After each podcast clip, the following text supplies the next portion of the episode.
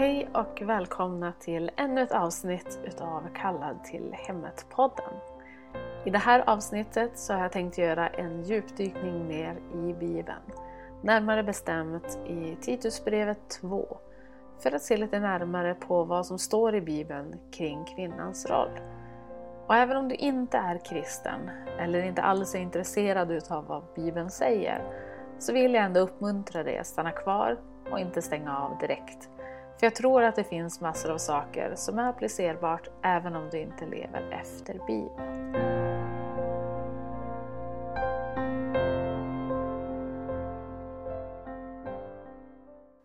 Jag tänker att vi börjar på en gång. Så vi går till Titusbrevet och jag kommer att läsa från vers 3 till vers 6.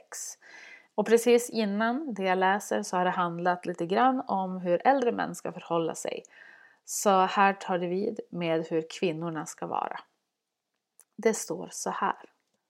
De äldre kvinnorna likaså, i uppförande som det passar det heliga, inte förtala, inte missbruka mycket vin, lärare i goda ting, att de må lära de unga kvinnorna att vara sansade, att älska sina makar, att älska sina barn, att vara diskreta, rena, husliga, goda, lydiga sin make, så att Guds ord inte ska bli smädat. Nu kanske du blir lite förvirrad eftersom det står ju att de äldre kvinnorna ska lära de yngre. Och jag är väl inte direkt hemmahörande i kategorin av äldre kvinnor. Men däremot så ser vi här vad de äldre kvinnorna ska lära de yngre. Det vill säga hur de yngre kvinnorna faktiskt ska förhålla sig. Eller lära sig att förhålla sig. Så här har vi en, ja, en liten guldgruva att hämta information från, tycker jag. Jag tänker att vi bryter ner vers för vers och fördjupar oss lite mer i alla de egenskaperna som nämns här. När jag läser så utgår jag ifrån King James bibeln. Och för att ta ett litet sidospår så vill jag bara säga om ni inte har undersökt den engelska King James så ge den en chans. Det finns ingen bättre version än den utan att låta allt för allvetande förstås.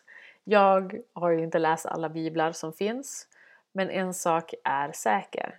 Gud har verkligen bevarat sitt ord.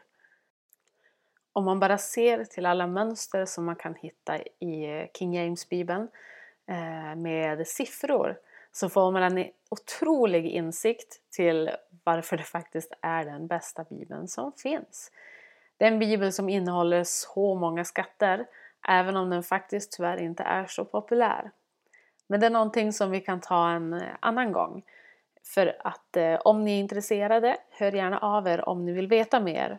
För att då kan jag förklara lite mer för er kring det här med siffrorna och det. Det är inte riktigt numerologi och grejer utan det är bara tydliga matematiska mönster helt enkelt. Men jag ville bara förtydliga vilken bibelöversättning jag utgår ifrån så att ni inte funderar över varför det kanske inte alltid stämmer med de svenska versionerna ifall ni sitter och läser själva.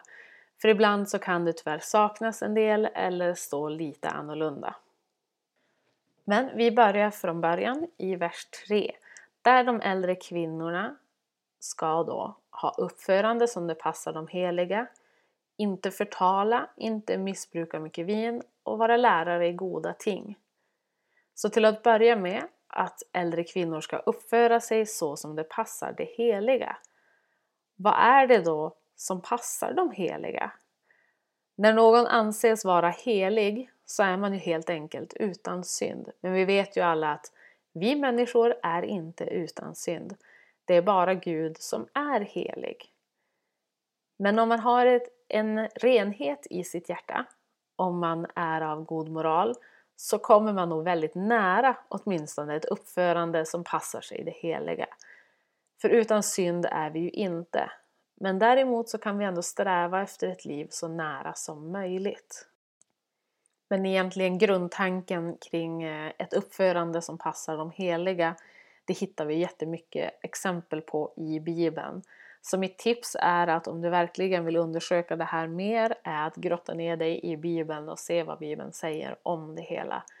Eh, för det finns nog väldigt mycket att eh, hitta. Nästa uppmaning handlar om att inte förtala. Vad innebär då det? Jo, att faktiskt hålla tillbaka sitt tal. Att prata gott om människor, inte viska bakom ryggen eller ja, helt enkelt hålla sig borta från skvaller. Vilket är någonting som i dagens samhälle kanske ofta ses som naturligt på ett eller annat sätt. Det har lätt blivit ett levnadssätt men eh, som ofta går överstyr och ibland så kan man bli lite avtrubbad. Och med det menar jag då att det är så lätt att eh, haka på skvaller, att eh, fortsätta prata om människor fastän man kanske egentligen inte vill. Men vi ska hålla oss borta från sånt. Eh, och även om man inte gottar sig i andras angelägenheter så måste man ändå tänka till så att man inte sprider en massa skvaller. Och i Ordspråksboken kapitel 21, vers 23 så hittar vi det här skrivet. Den som vaktar sin mun och sin tunga bevarar sitt liv för svårigheter. Eller som det står i Jakobsbrevet 3, vers 8. Men tungan kan ingen människa tämja, ostyrig och ond som den är och full av dödligt gift. Så här ser vi hur otroligt mycket makt tungan har, vilket gör det ännu mer förståeligt varför vi måste tänka på hur vi pratar. Notera också att det står tungan kan ingen människa tämja. Det här är ju ett bevis på hur mycket vi faktiskt behöver Gud. Så att han är den som istället får styra våran tunga. För vi kan inte det. Åtminstone inte i oss själva. Eh, kanske till en viss del, men inte till 100 procent. Men med Guds ledning så kan vi få styrkan till att faktiskt hålla den i styr. Så att vi kan prata gott om människor och vi kan prata uppbyggelse istället för förstörelse. Så nästa del i vers 3 här är att missbruka inte för mycket vin. Den här känns väl ändå rätt självklar för de flesta hoppas jag. Om man är berusad eller har problem med alkohol så tappar man ju faktiskt omdömet och kanske ibland sansen. Man är inte sig själv helt enkelt, vilket ju inte är ett bra föredöme för andra kvinnor eller i ett äktenskap heller. Sen hur mycket vad som är lämpligt kan ju ibland vara en hårfin gräns, så se till att inte gå över den gränsen. Eller alternativt ha nolltolerans på alkohol. För då eliminerar du i alla fall risker för att det får för mycket påverkan på dig eller dem i din omgivning på ett negativt sätt. Och om jag får bli lite personlig här så är jag uppvuxen i ett hem där alkohol har varit en normalitet. Det har aldrig varit konstigt. Och även om de vuxna tar sig bara lite grann så det inte påverkar dem så pass att de blir berusade så som barn så känner man ändå en viss otrygghet. Även om det bara är lite grann. Man märker att det är någonting annorlunda med sina föräldrar eller andra vuxna i närheten. Och vad det beror på, det kan jag inte riktigt svara på. Om det är de vuxna människorna som dricker som förändras eller om det är alkoholen från start som förändrar folk. Jag vet inte riktigt. Men det är min upplevelse av saken. Och även om alla människor är olika och påverkas på olika nivåer så tror jag att många barn känner någon slags negativitet kring alkohol eh, oavsett om de kanske märker det själva eller inte. Men det kan vara bra att ha det i åtanke. I slutet på vers 3 så hittar vi att det står att en äldre kvinna ska vara lärare av goda ting. Här är ett exempel på en av kvinnans oerhört viktiga uppgifter. Att vara en lärare av goda saker och allt vad det innebär. Här ser vi också att det finns en plats för kvinnan att vara en ledare, men inte över sin man, utan i en tydligt satt position över yngre kvinnor för att vara lärare i hur man lever och hur man är. Och det är någonting som jag kommer lyfta lite mer längre fram då det är ett oerhört stort och eh, omfattande ämne. Vidare i vers 4 så står det att de yngre kvinnorna ska läras att vara sansade, det vill säga lugna. Så att till exempel ha ett häftigt temperament är ingenting som vi ska applicera i våran karaktär. Vi måste försöka hålla oss milda och lugna i alla de situationer som vi kan tänka ställas inför. Och som mamma och fru kanske det inte alltid känns som en enkel uppgift. Men om vi faktiskt har dem som går före och visar oss och inspirerar oss och leder oss i det här så kan den här uppgiften kännas mer självklar och enkel. För om vi ser att äldre kvinnor kan tygla sitt temperament så då kanske är det någonting som vi omedvetet tar efter. Om vi umgås mycket så kanske det blir ett beteende som vi eftersträvar för att vi har en auktoritet som har gått framför och visat vägen för hur det ska vara. Så jag tror att det är väldigt viktigt att eh, vi håller oss lugna och sansade. Ett bibelord som kan vara bra att ha i åtanke är det här från Ordspråksboken kapitel eh, 22, vers 24 och 25. Det står så här. Slut ingen vänskap med en argsint man och med en ilsken man ska du inte gå så att du inte lär dig hans vägar och lägger en snara för din själ. Här blir vi påminda om att vi har, om vi har ett sådant umgänge så kan vi lära oss den personens sätt. Och det kommer inte att gynna oss i längden. Det står ju att det kommer att lägga en snara för våran själ. Så det är ganska allvarliga saker. Visst, eh, vi behöver inte undvika alla människor som har ett hett temperament. Men vi behöver ändå vara, vara försiktiga och eh, tänka på det hela så att vi inte tar efter beteendet. Så vi ska göra allt vi kan för att hålla oss sansade och att lära andra att vara sansade. Om vi känner att vi har svårt för det så måste vi lyfta saken i bön med Gud. Det kan ju vara en bra idé att ta det med Gud redan från start om du vet med dig att ditt temperament svajar. Så be Gud om hjälp. Varje morgon, kanske till och med flera gånger per dag, kanske flera gånger per timme om det så krävs. Men så att han kan hjälpa dig att hålla dig lugn. Och om du inte har koll på Andens frukter så ta gärna en titt på dem så ska du se att eh, vi andligt kan bli hjälpta inom det här området. Och du hittar dem i Galaterbrevet 5 i verserna 22 och 23.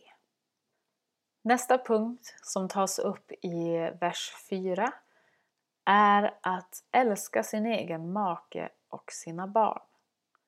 Det här är ju en av de mest självklara kan jag tycka, men ändå så är det en svår nöt att knäcka. Om jag som ung kvinna till exempel ser hur äldre kvinnor behandlar sin man på ett icke älskvärt sätt, hur påverkar det då mig? Om det är en kristen kvinna som gör detsamma, hur påverkar det mig då? Mest troligt så kommer jag att uppfatta det som att det är okej, okay, beroende på hur omfattande denna icke-kärleksfulla handling eller detta sätt är. Om en kvinna som har varit gift dubbelt så länge som mig maler på om hur lat hennes man har blivit, till exempel. Han sitter bara och latar sig efter jobbet, han tar inget eget ansvar och frun gör allting där hemma. Så kanske det förändrar mitt sätt att se på min egen man. Kanske blir jag orolig för att det ska hända med min man i framtiden. Tänk om jag börjar tjata på min man i förebyggande syfte så att han inte ska bli lat eller oansvarig. Vad kommer det att göra med vårt äktenskap? Så även om det finns en problematik i ett äldre pars äktenskap kanske borde maken visa mer uppskattning för det som görs där hemma eller ta mer egna initiativ eller vad det än kan vara. Men det är ingenting som man bör gå och sprida ut till alla man känner bara för att ventilera. För de som lyssnar får då kanske en felaktig bild utav din man. Eller som jag nämnde så kan det medföra problem till de unga kvinnornas relation med sina egna män. För när man är ung och är i ett äktenskap så har man inte alla svar. Och det tror jag inte man har som äldre kvinna heller i ett äktenskap. Men man tittar väldigt mycket på hur äldre kvinnor är i sitt äktenskap. För att man tänker att de har varit med så länge, att de har erfarenhet. och därför är det så viktigt. Den problematik ett par har sinsemellan, det bör tas inom förhållandet i första hand och inte spridas ut bland vänner och bekanta. Även om det är bra att prata om saker så bör man ändå vara noga med vem man pratar med och hur man pratar. Ett annat problem en sån här gång, i mitt exempel med den här äldre kvinnan som gnäller om sin man, är att jag som står utanför och ser på den kvinnan kanske får uppfattningen av att hon inte längre älskar sin man. Och det kan ju ge en felaktig bild av deras relation. Men framförallt så kanske man också lär vidare till de yngre kvinnorna att man kan sluta älska sin man. Även att man kanske inte har slutat älska sin man så kan det se ut som det och yngre och andra människor kan uppfatta det så. Och just därför är det så viktigt hur vi talar om våra män. Om de är lata, ja men då får du först och främst lyfta det med din man. Om inte det hjälper så ta hjälp av kanske en pastor eller någon äldste i församlingen om du är med i någon. Och hjälper inte det så ta det med Gud och lämna över det till honom. Alternativt gå till Gud direkt från början. Och ett liknande dilemma kan uppstå med våra barn. För även om vi älskar dem högt så måste vi också visa det. Både för våra barn och för andra. Barnen behöver känna sig älskade och andra behöver få se hur man älskar sina barn.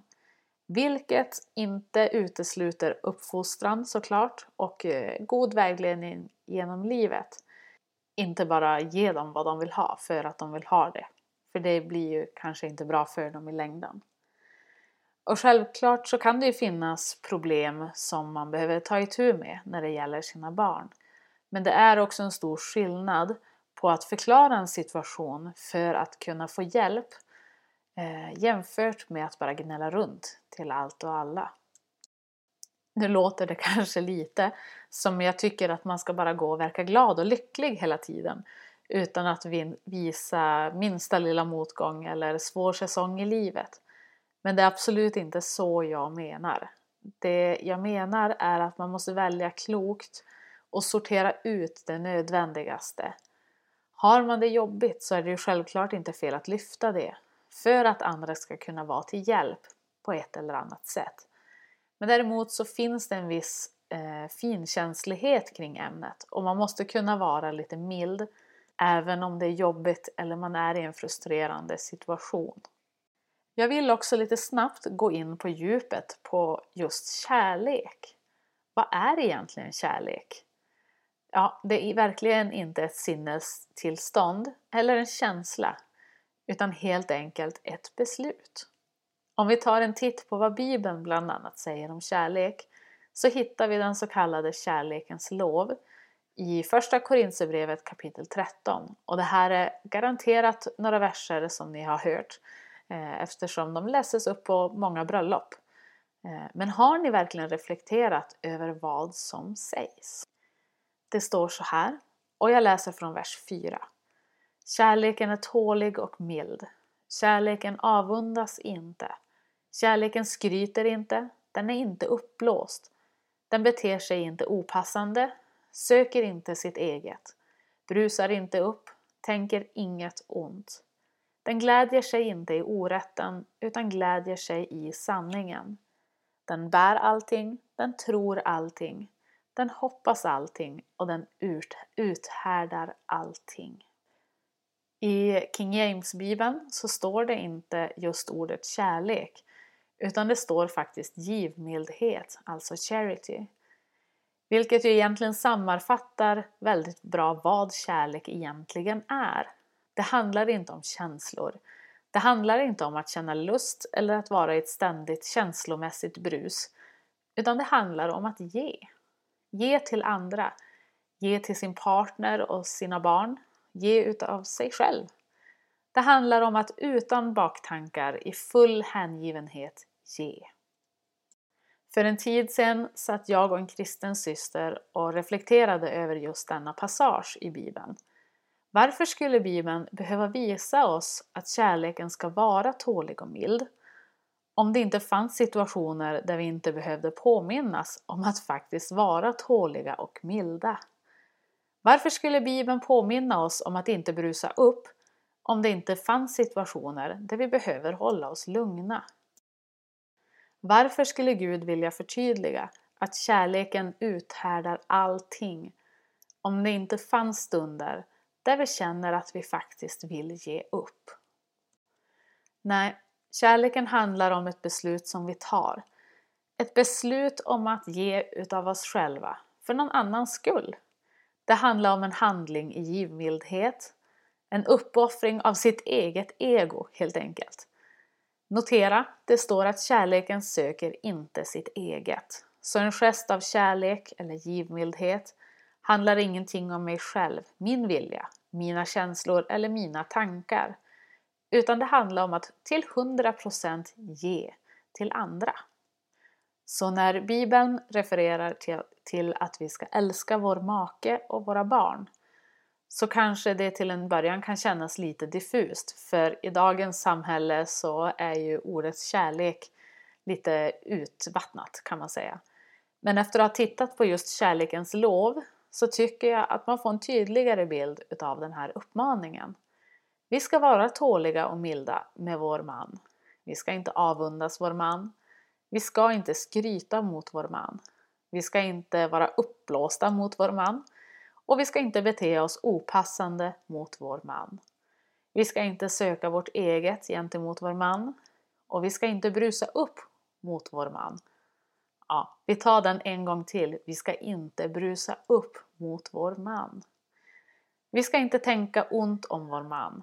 Och vi ska inte glädja oss i vår mans orätter, utan ha glädje i sanningen. Kärleken bär allting och i kärleken så tror vi allt. Vi hoppas allt och vi uthärdar allt. Inte bara lite grann, utan allting. Jag vill verkligen peta extra på det här och påminna er om det så att ni får en förståelse för vad kärlek är. Det är inte en känsla. Tänk om vi bara skulle visa kärlek när vi känner för det. Hur skulle majoriteten av alla relationer och familjer se ut då? Nej, lägg bort känslorna och ge. Även om du kanske tycker att personen i fråga inte förtjänar det. Alla har vi brister och fel som kan sätta käppar i hjulen för människor att visa kärlek mot oss. Men det har ingen betydelse. För att ta ett exempel. När Jesus stod på korset, gjorde han det då för att alla människor förtjänade det? Att det var en kärleksfull handling för att vi är så goda? Nej, verkligen inte. Vi förtjänade det inte. Inte någon av oss, men med den uppoffringen han gjorde i och med att ge sitt eget liv så visade han vad sann kärlek verkligen är. Så om vi ser på det som så, att Jesus kan offra sitt liv för oss som inte förtjänar det, borde inte vi kunna visa samma kärlek till dem som vi har runt omkring oss? Ja, det var i alla fall mina tankar kring kärlek. Men vi ska gå tillbaka till Titusbrevet, för vi har en vers kvar att ta oss igenom. I vers 5 så läser vi att de äldre kvinnorna ska lära de yngre att vara diskreta, rena, husliga, goda, lydiga sin make, så att Guds ord inte ska bli smädat. Kvinnor ska alltså vara diskreta. Och vad innebär då egentligen det? Jag letade på lite synonymer till ordet och det här är några av de synonymer som dök upp. Enkel, dämpad, försiktig, varsam, finkänslig, lågmäld, tystlåten och försynt. Så alltså, vi kvinnor ska inte vara burdusa och högljudda utan faktiskt vara lite mer lågmälda. Det betyder inte att man inte kan säga sin mening eller prata med andra men det finns ett visst förhållningssätt till hur vi ska bete oss och det är inte genom att högljutt tåga fram som en ångvält. Utan att ha en finkänslighet för när det passar sig och när det inte passar sig och på vilket sätt vi ska prata. Sen kan det ju vara att vara diskret i sitt sätt också. Det handlar ju inte bara om vad man säger utan hur man är. Man kanske inte kan eh, springa in i ett rum och ta jättemycket plats bara för att visa här är jag, nu är jag här. Men ja, ni kanske förstår bilden. Nästa punkt handlar om att de äldre kvinnorna ska lära de yngre att vara rena. Så vad menas med rena? Menar Bibeln att vi ska tvätta oss ofta och hålla oss borta från smuts? ja, det är ju bra såklart att ha en viss hygien. Självklart, men det är inte riktigt det som menas med detta. Om man tittar i King James på engelskan så är ordet chaste, vilket i svenskan uttrycks som kysk. Vilket ju innebär att man är, ja, intimt ren så att säga. Man håller den äktenskapliga bädden ren och fläckfri. Så även om man drabbas av utomäktenskapliga lustar och begär så ska vi vara rena. Det vill säga, man tittar inte på andra män med en lustande blick. Man fantiserar inte om andra män på ett nära och intimt plan och man hänger sig inte åt pornografi. Ja, det finns säkert hur många exempel som helst jag skulle kunna ta upp här. Men jag hoppas ändå att ni har fått ett grepp om vad det innebär att i det här sammanhanget vara ren. Och nu har vi kommit fram till en av de saker eh, i den här passagen som har motiverat mig till att starta den här podden bland annat. Och framförallt såklart valet av vår och min livsstil. Det står alltså att äldre kvinnor ska lära de yngre att vara husliga. I King James så står det Keepers at Home. Så jag antar att ni förstår vad detta innebär. En synonym till just huslig är duktig i hushållet.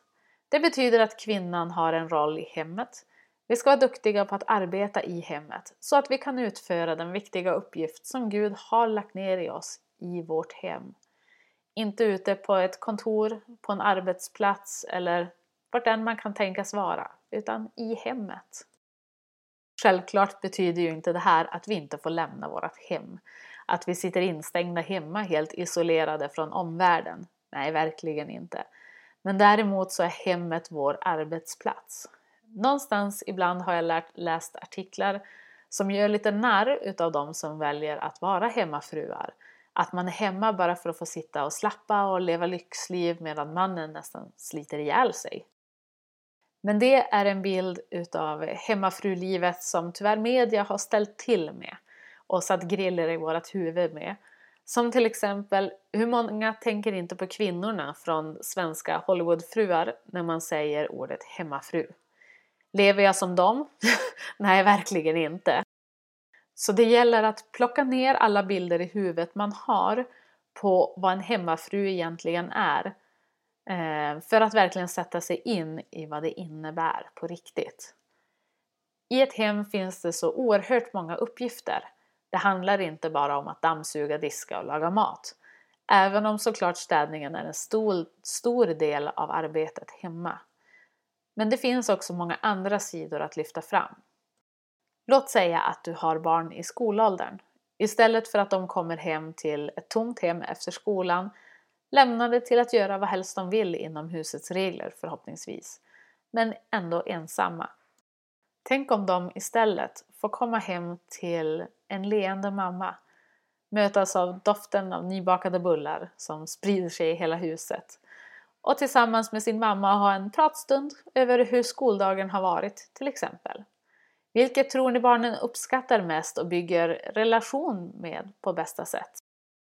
Jag säger inte att man behöver ha någonting nybakat till dem varenda dag när de kommer hem. Det är inte alltid så idylliskt. Men bara känslan av att få komma hem och mötas av en trygghet. Man har dessutom mer fokuserad tid till att kunna hjälpa dem med läxor, att utan stress kunna laga middag och ibland kanske tillsammans. Men hela problemet med att hinna, hitta tid till varandra är borta. Tiden och orken finns, för det mesta åtminstone. Vissa dagar kanske inte alltid är underbara och stressfria men eh, man har i alla fall ett bättre utgångsläge och möjligheterna blir så många fler.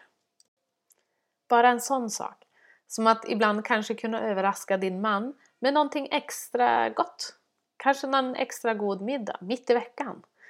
Eller bara kunna unna honom en lugn stund när han kommer hem från jobbet för att allt i hemmet är redan avklarat. Inga måsten och inget gnäll på att han också minsann har sysslor att göra. Ja, det finns så oerhört mycket att säga om det här, men jag tror ändå att ni förstår min poäng. Jag vill fortsätta nu i Titusbrevet eh, 2, vers 5 och då står det nästa punkt att vi ska vara goda. Vad innebär det att vara god?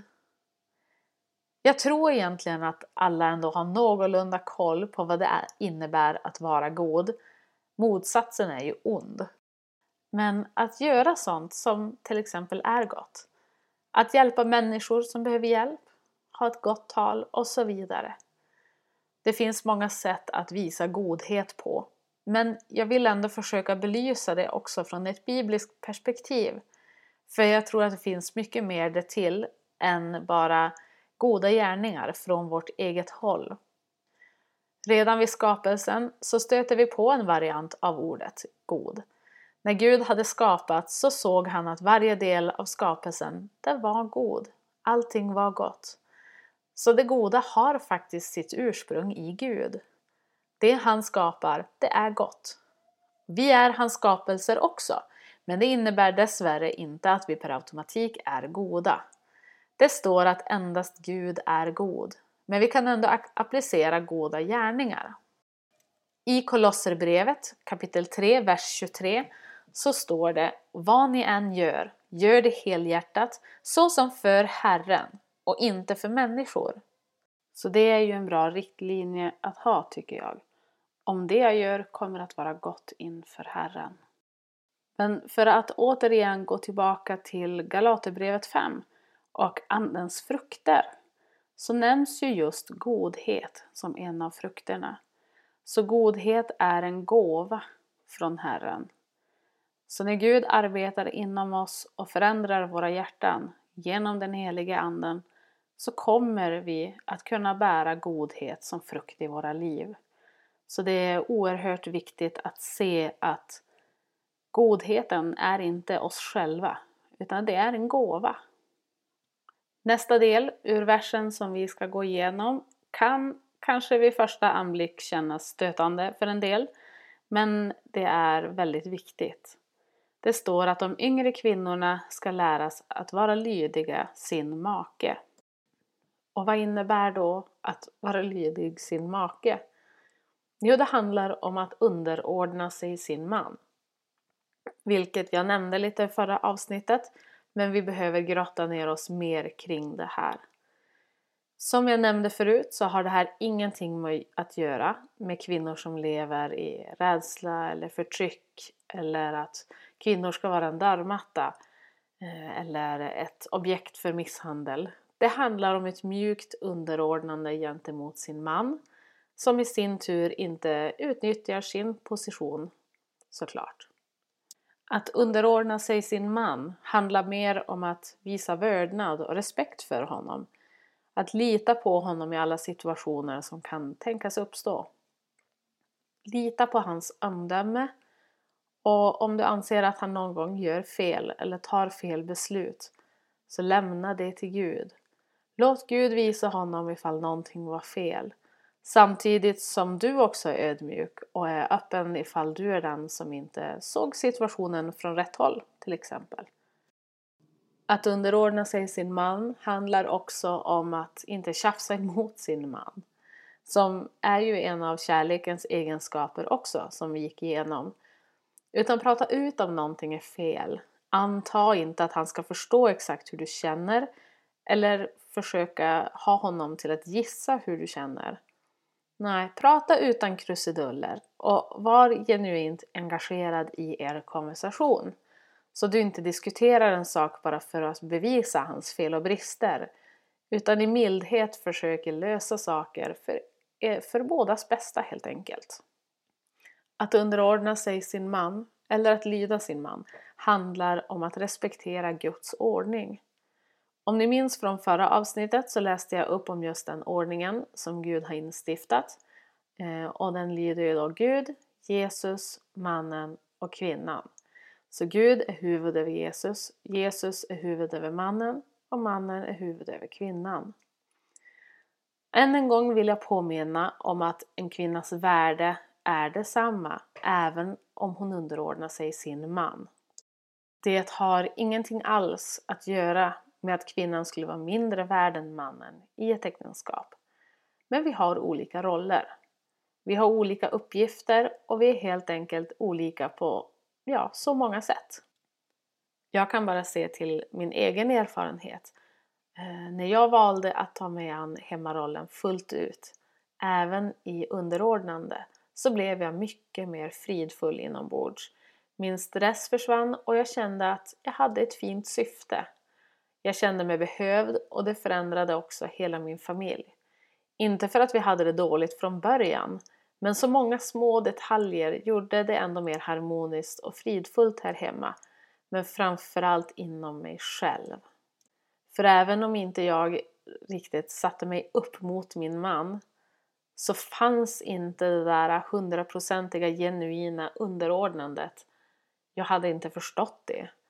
Ehm, så att det, det fanns inte där naturligt inom mig även att jag inte var en rebellisk fru som bara satte sig upp på honom eller sådär. Men ni förstår. Men i alla fall dagar när jag har kunnat göra det där lilla extra så sover jag så gott. Och jag går med ett leende hela dagen. Inte ens barnens dispyter kan få mig på dåligt humör då. Det kanske låter klyschigt eller märkligt att arbetet i hemmet kan göra allt det där. Men faktum är att jag aldrig känt mig så viktig eller behövd som när jag valde att vara hemma. Jag kan verkligen uppskatta mitt liv på ett annat sätt än jag gjorde förut. Fastän jag hade det bra då också. Men jag strävade efter andra saker som jag trodde skulle ge mig frid, bortsett från det som Gud hade för mig. Så jag skulle vilja uppmana dig som lyssnar, pröva Gud i det här. Ge det en chans om du inte redan har gjort det. Sitt ner med din man och säg att du skulle vilja prova hemmalivet och se hur ni kan lösa det. Ekonomiskt och praktiskt förstås. Så åtminstone för en eh, kortare tid så kan du ju prova det hela. Det kanske behövs lite pusslande och lite planerande men sätt dig ner med din man och diskutera det hela så kanske ni kan få det att gå ihop. Det kanske behövs lite mer än en vecka eller två för att komma in i bra rutiner och hitta ett lugn för att ställa om sig ordentligt. Men det kan ju vara värt att prova. Ibland förstår man inte heller saker förrän man har gjort dem. Så eh, vad har du att förlora? Även om du nu inte har möjligheterna att vara hemma så prova åtminstone att ödmjukt underordna dig din man. Som jag sa förut så handlar det inte om att vara en dörrmatta eller en slav i hemmet. Men hänge dig till att låta din man leda. Och om du som kvinna har varit ledaren i familjen, släpp kontrollen. Låt mannen leda. Våga låta han leda. Och även om han inte leder just nu så kommer han att börja göra det och börja ta plats när han inser att han måste.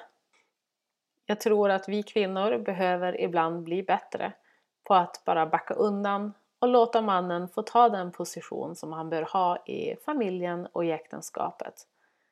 Om det skulle bli fel, ja, då har han ju tyvärr fått lära sig den hårda vägen.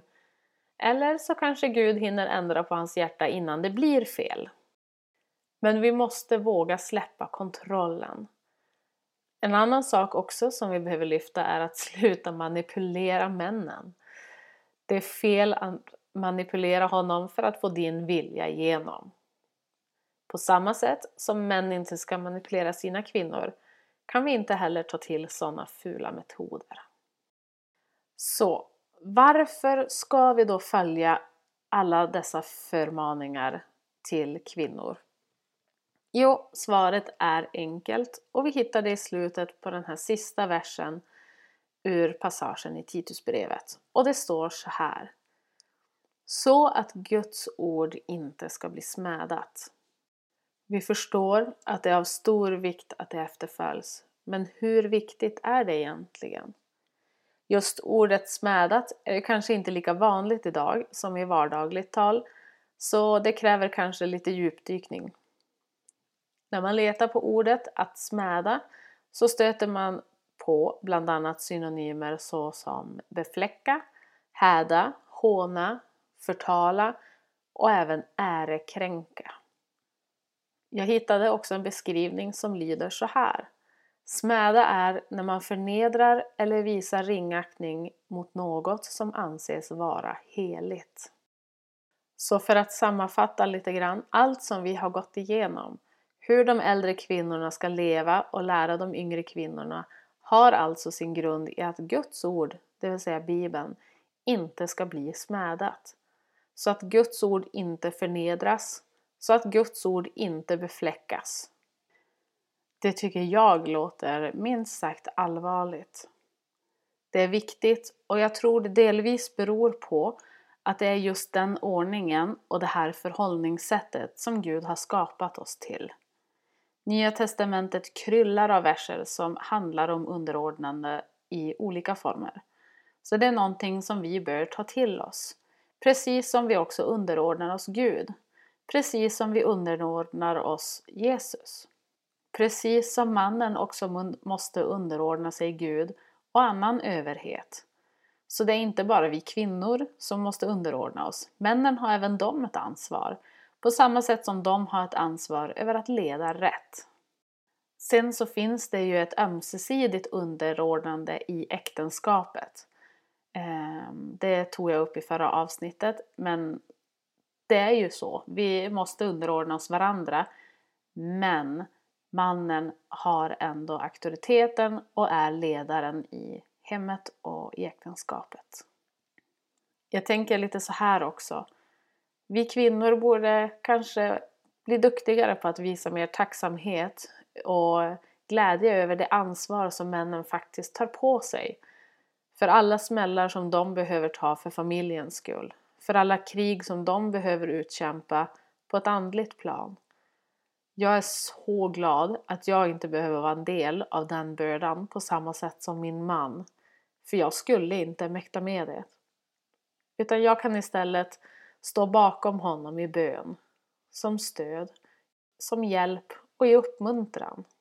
Det är inte kul att se sin man ta smällar när saker inte har gått rätt. Men på något sätt så kan de ändå hantera det bättre än vad vi kvinnor kan. Så det finns en anledning till varför ordningen är som den är.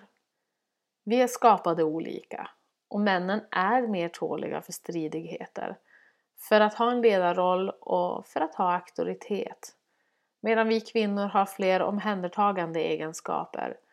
Vi är mjukare och mildare vare sig vi vill det eller inte. Vi har lättare till känslor och vi är helt enkelt inte skapade för att stå i stridens hetta. Men vi behövs på andra sätt. På sådana sätt som mannen kanske inte alltid mäktar med. Så nu har vi gått igenom verserna i Titusbrevet som jag ville ta fram i detta avsnitt. Jag hoppas att ni har fått mer eh, kött på benen kring varför det är så viktigt att kvinnorna har sin roll, att vi är på det sätt som Gud vill ha oss helt enkelt. Allting har sin ordning och allt har sina eh, orsaker. Och som avslutning på det här avsnittet så vill jag verkligen uppmuntra er till att studera det här mer på egen hand. Prata med din man om det om du vill. Rannsaka dig själv kring alla de egenskaper som vi har gått igenom utifrån Titusbrevets andra kapitel. Det kanske är vissa egenskaper som känns svårare att applicera just för dig. Men be då över saken så att du kan komma till insikt om vad du behöver göra eller om Gud behöver göra någonting i dig. Du kanske tänker, men är det här verkligen skrivet till mig? Vill Gud verkligen det här med mitt liv och mitt äktenskap och i min familj? Det som står i Titusbrevet var ju skrivet då till dem.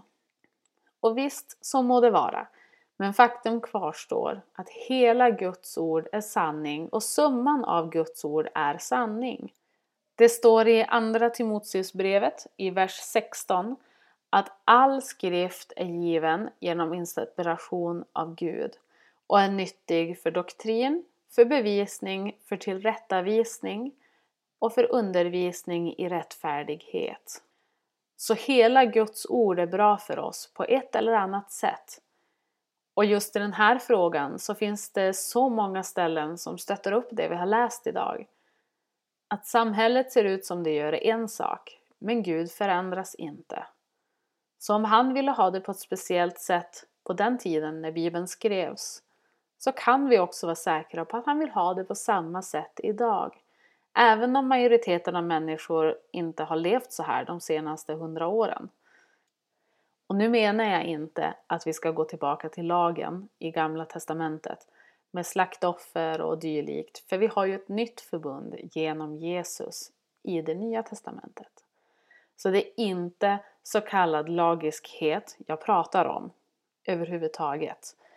Utan att helt enkelt följa Guds vägar. Att följa det Gud vill med våra liv. För det man ska komma ihåg också är att det är inte genom gärningar som vi blir frälsta, det vill säga räddade. Men tro utan gärningar är död tro, som det står skrivet. Även om det inte är det vi gör som räddar oss, så har ändå våra gärningar en stor betydelse. För vi uppmanas i Bibeln att vara ordets görare, inte bara dess hörare. Jag hoppas att ni har orkat med att eh, hänga med i det här avsnittet. Det är mycket information, det är mycket att ta in. Men det är så viktigt med hur vi för oss och hur vi är mot andra och framförallt hur vi representerar Gud och Guds ord. Och jag måste också säga att jag är långt ifrån perfekt. Jag har också mina brister och jag kämpar lika mycket som alla andra. Men ibland kanske på andra sätt. Och jag har valt att vara hemma men jag är inte perfekt i det här. Så tro inte att jag sitter här på en präktig liten hög stol för att eh, trycka ner er allihop. Utan eh, vi har alla våra vägar att gå. Och vi har alla vår egen vandring med Gud helt enkelt. Så jag uppmuntrar er att be över de här verserna i Titusbrevet. Eh, undersök so saken noga och se vad Gud vill med era liv. Men se till att eh, vara ödmjuka inför Guds ord. Var ödmjuk i ert äktenskap. Var ödmjuk inför din roll som kvinna. Rannsaka dig själv och se om det finns förbättringar att göra så att ditt äktenskap får vara till välsignelse. Både för din familj och för att inte Guds ord ska bli smädat. Nästa avsnitt så kommer jag att beröra myter om hemmafrulivet. Det kommer att bli ganska spännande att få slå hål på några bubblor om eh, fördomar som finns kring mammor som är hemma eller fruar som är hemma. Så eh, lyssna gärna om två veckor igen så är jag tillbaka. Tack för att ni har lyssnat!